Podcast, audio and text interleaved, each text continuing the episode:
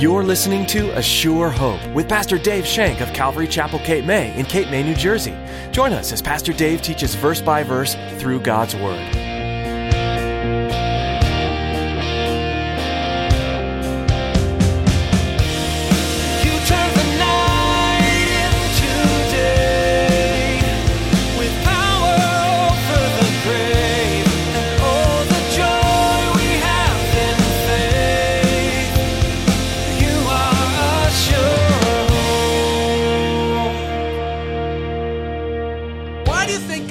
Allow these type of things in our lives? Why do you think God would allow these type of things? God wants us to have a choice. He wants us to have a choice between good and evil. He's given us this free will to choose. And He wants us to love Him for who He is. Like any relationship you might be in. I want my wife to love me for who I am, not what I can provide or what I can do. And likewise, she wants me to love her for the same reason, for who she is. To the outside world, the ruthless ambition of Abimelech seemed to be a success for a while. But God's Word teaches that anything that's acquired through sin and corruption is subject to God's judgment. In today's teaching, Pastor Dave will show you how easily that which is gained through sin can just as easily be lost. Well, let's join Pastor Dave in the book of Judges, chapter 9, with part 1 of his message Evildoers Will Be Cut Off.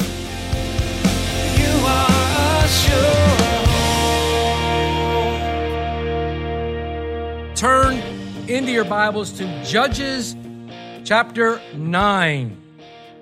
So the last time we were together a couple weeks ago, we looked at the first 21 verses of chapter 9, and we met a man named Abimelech.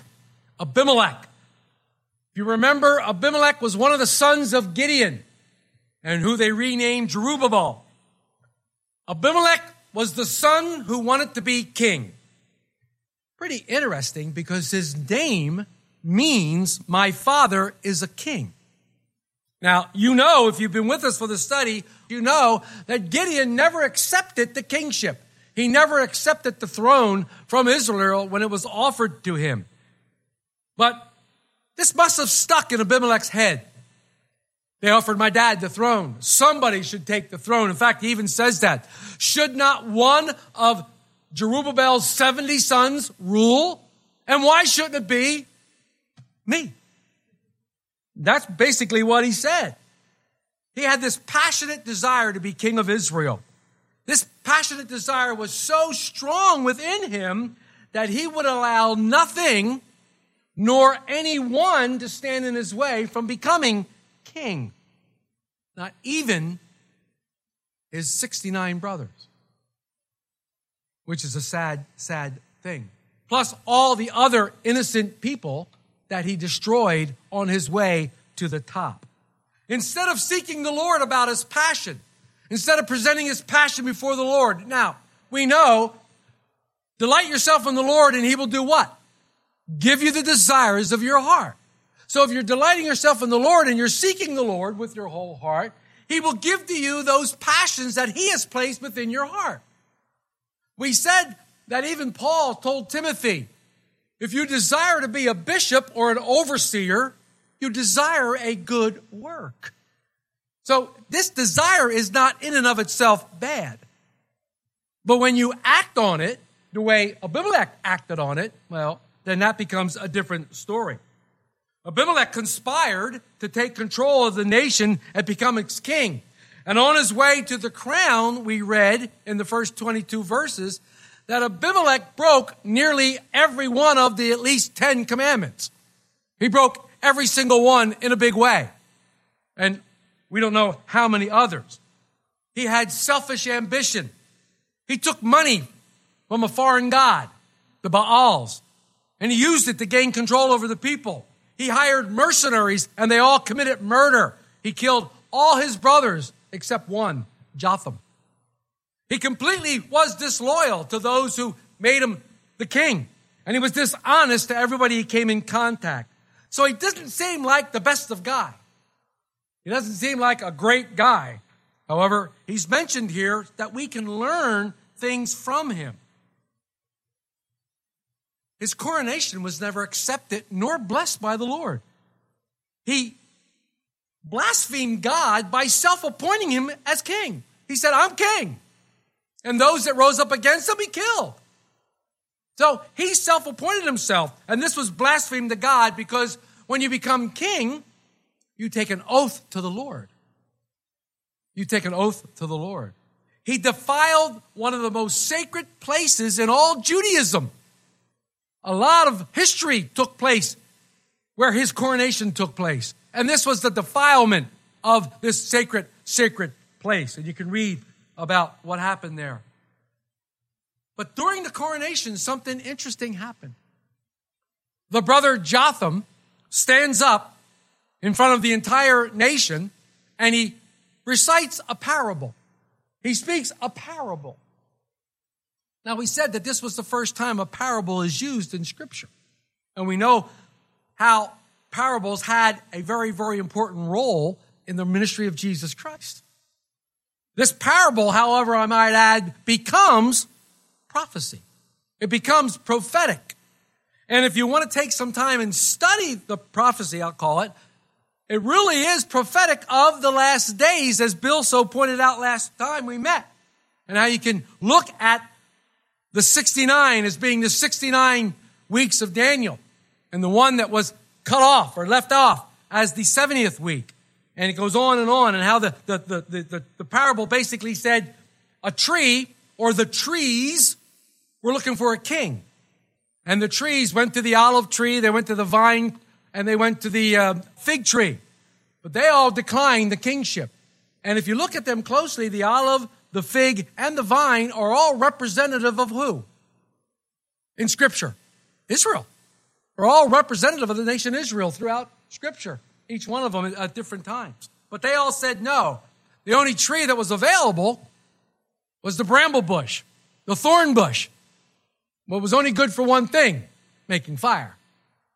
And Jotham's point was simple Abimelech was the bramble bush, and he would not be able to protect the people, but he would instead bring down wrath of God upon the people. He predicted, Jotham predicted that fire would come forth from Abimelech and devour the men of Shechem. And hence, if you've read through the end of the story, you see that that's exactly what happened. So this becomes prophetic. It becomes a prophetic word. But in reality, who was Abimelech trying to wrestle the nation from? Whose nation was it? God's. It was God's nation. Israel was always supposed to be a theocracy, which means governed by God. It was always supposed to be. But God allowed this to happen. God has a purpose for all these things. Remember, the book of Judges is about the cycle that Israel goes through, where they go into disobedience. They, they cry out in despair. They, they have disobedience. Then they're disciplined. Then they cry out in despair. And then they're delivered. And how this is repeated over and over and over again throughout the entire book of Judges. But God allows this to happen. In fact, it says, after Abimelech had reigned over Israel for three years. So God let this go on for three years. He let Abimelech be king for three years. Now, as I looked at this, the one thing that crossed my mind is how long suffering God is and how patient He is, not only with Abimelech, but He's patient with you and I as well. Yeah. I have to ask the question during this three years, was he giving Abimelech a chance to repent and confess his sin? Was he giving Abimelech a chance to repent and confess his sin? And if Abimelech did confess and repent, would God have poured out his wrath? I don't know. We do know that Abimelech did not repent and did not confess. And we do know that God's wrath was poured out. But what was going through Abimelech's mind? He must have thought all was okay. Hey, I'm the king. I made myself king. And now three years have gone by, and hey, this is pretty cool. I haven't been punished. God must approve. Oh, what a scary place to be, to be caught up in a sin and not be caught or, or not come under the, the conviction or the judgment of God, thinking that because God has not acted, he approves. Bad place to be. Bad place to be. The scripture that is always associated with this is whatsoever a man sows, that which he reaps. Sowing and reaping. Now, in reality, when you read Galatians, Paul wasn't really referring to this particular thing that we're talking about, however, it applies. It does apply. But this is what happens when we think too highly of ourselves, when we think we're not so bad. Let me talk about me for a while. Then I'm finished. You can talk about me. I'm pretty good. I'm pretty good. Thinking that God's grace and God's long suffering are a sign of approval is a dangerous place to be. We couldn't be more wrong. So as we come into this section of chapter 9, we're going to see now that that which you get, you must defend. That which you get, you must defend. And Abimelech's going to have to defend his kingdom now. Because all of a sudden, those great buddies of his in Shechem decide that he's not such a good guy. And they want to come after him now. But they're given a spirit or an ill spirit, it says. Let's look at verse 23. God sent a spirit of ill will between Abimelech and the men of Shechem, and the men of Shechem dealt treacherously with Abimelech that the crime done to the 70s sons of Jerubbaal might be settled and their blood be laid on Abimelech, their brother, who killed them, and on the men of Shechem who aided him in the killing of his brothers. A spirit of ill will was sent by God. God is control of all things.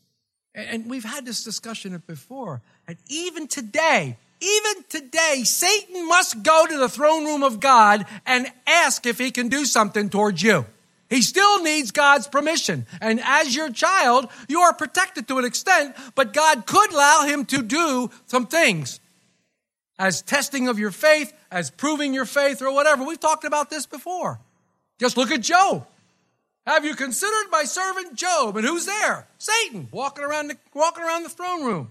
And we know through our study in the book of Revelation that he doesn't get out of, thrown out, out there for a while. So he still has access. But what has happened? Well, it seems like Abimelech's time has come. Abimelech's number's been called, and the Lord's holding his number. Your time has come, Abimelech, and now you must pay for destroying your 70 uh, brothers and other people. You must pay for the deaths that you've caused. And I immediately, I immediately went to the psalm that has been on our hearts for a while, at least mine for a while, and that's Psalm 37. This psalm that David wrote long after these events happened. But listen to what he writes. Don't fret because of evildoers, nor be envious of the workers of iniquity, for they shall be soon cut down like the grass and wither as the herb. And if you go down, look at verse 8. Cease from anger and forsake wrath. Don't fret, it causes harm. For evildoers shall be cut off, but those who wait on the Lord, they shall inherit the earth. For yet a little while the wicked shall be no more. Indeed, you will look carefully for his place, but it shall be no more. Look at verse 12. The wicked plots against the just and gnashes at him with his teeth. The Lord laughs at him, for he sees that his day is coming. The wicked have drawn the sword and have bent the bow to cast down the poor and the needy, to slay those who are upright of upright conduct. Their sword shall enter their own heart and their bows shall be broken. And all through that psalm, all through that psalm, David continued to says, Hey, don't worry about the evil guys. The Lord's got them under control. And here we see it happening right here. Lord had everything under control. Yes, he allowed Abimelech to do what he did. Yes, he allowed him to reign for three years.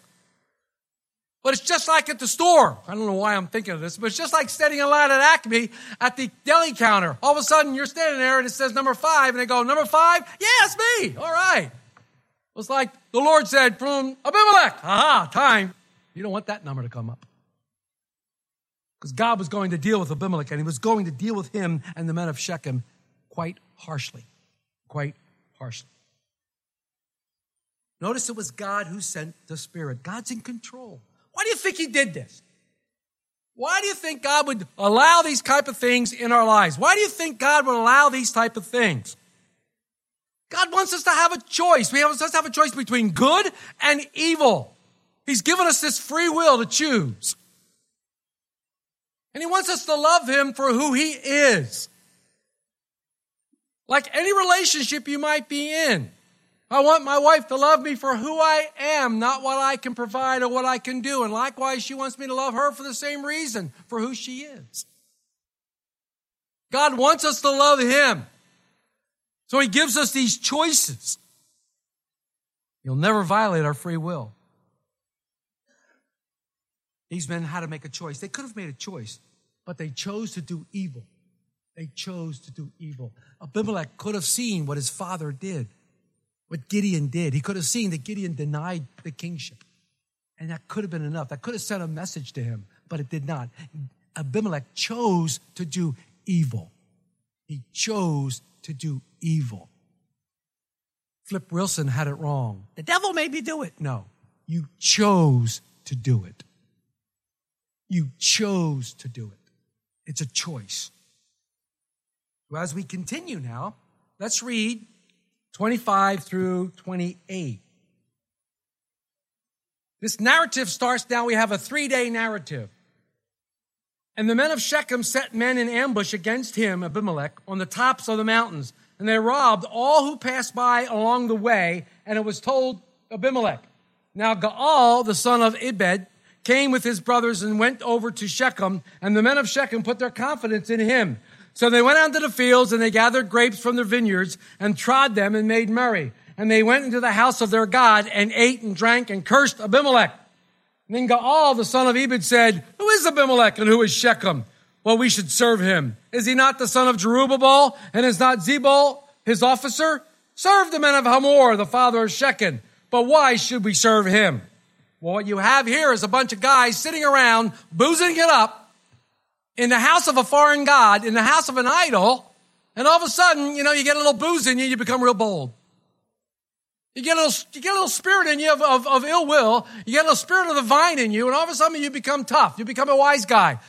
Believe me. In the BC days, I've seen more fights start this way than you could ever imagine. People get a little drinking and all of a sudden they become rocky. They become real tough. And fights start.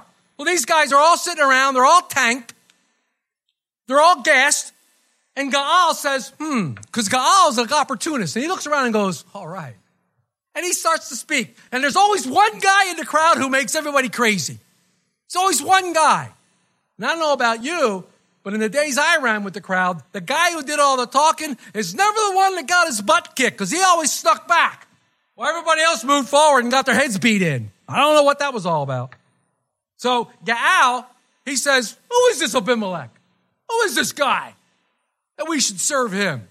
Come on, let's go, guys. So he's stirring these guys up. Now remember, they're all boozing it up, so they're all tanked up. They're eating, drinking, and being merry because they don't know that tomorrow they're really going to die. And they're all boozing it up right now. You know, after the wine, the mouth speaks. And all of a sudden they're speaking this venom that comes out. So then you read this, and I don't know about you, but let me read that again. Who is Abimelech and who is Shechem?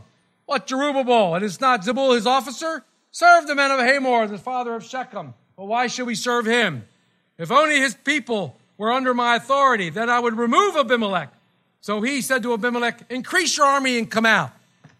I read that, the first thing I think of was the GOP campaign. Who is this guy? Who do you think you are? I mean, it's crazy. They're, they're speaking out of turn. So Ga- Gaal says, come on out, let's fight. In other words, he says, you and me, pal, let's go. We're going to have at it. We're going to go now. Come on. He's spreading his venom. See it happening all the time. You see it happening in church without the wine. You see it happening in church. People all of a sudden think they have a platform to stand on, and the first thing they want to do is they want to gather people around them. They want to get their posse together. They figure there's strength in numbers. Well, not if you're wrong. And, and, and, and I see this happening. So Zebul, Z-E-B-U-L, he's kind of like the city manager. He goes and he tells the king about what was happening, and he gives the king Abimelech some strategic advice on how to take Gaal out. Let's look at 30 and 33. When Zebul, the ruler of the city, heard the words of Gaal, the son of Ebed, his anger was aroused, and he sent messengers to Abimelech secretly, saying, Take note, Gaal, the son of Ebed, and his brothers have come to Shechem. And here they are, fortifying the city against you. Now, therefore, get up by night, you and the people who are with you, and lie in wait in the field. And it shall be, as soon as the sun is up in the morning, that you shall rise early and rush upon the city. And when he said to the people who are with him, Come out against you, you may then do to them as you find opportunity. So this is day one of the whole thing. Now we come into day two. We come into day two in 34 through 41. So Abimelech and all the people who were with him rose by night and lay in wait against Shechem in four companies. When Gaal, the son of Ebed, went out and stood in the entrance of the city gate, Abimelech and the people who were with him rose from lying in wait. And when Gaal saw the people, he said to Zebul, Look, people are coming down from the tops of the mountains. But Zebul said to him, You see the shadows of the mountains as if they were men. So Gaal spoke again and said, See, people are coming down from the center of the land, and another company is coming from the diviner's Terebinth tree.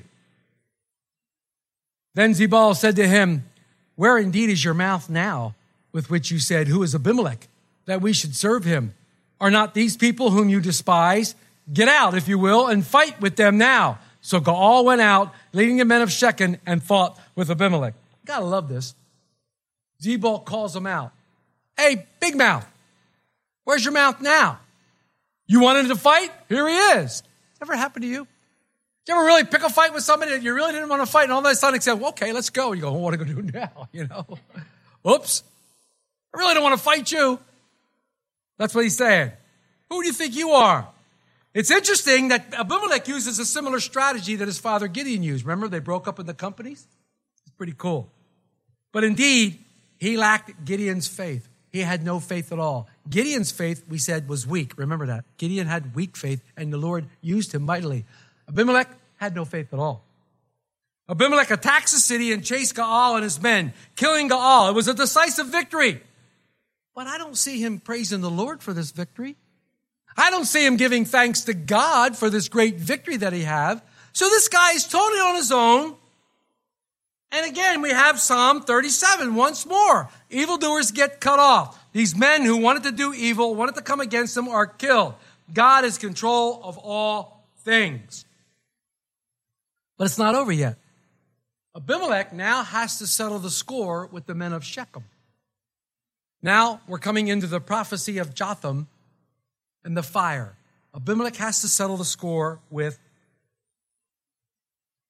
the men of Shechem. Let's read 42 through 49. And it came about on the next day, now we're coming to the third day.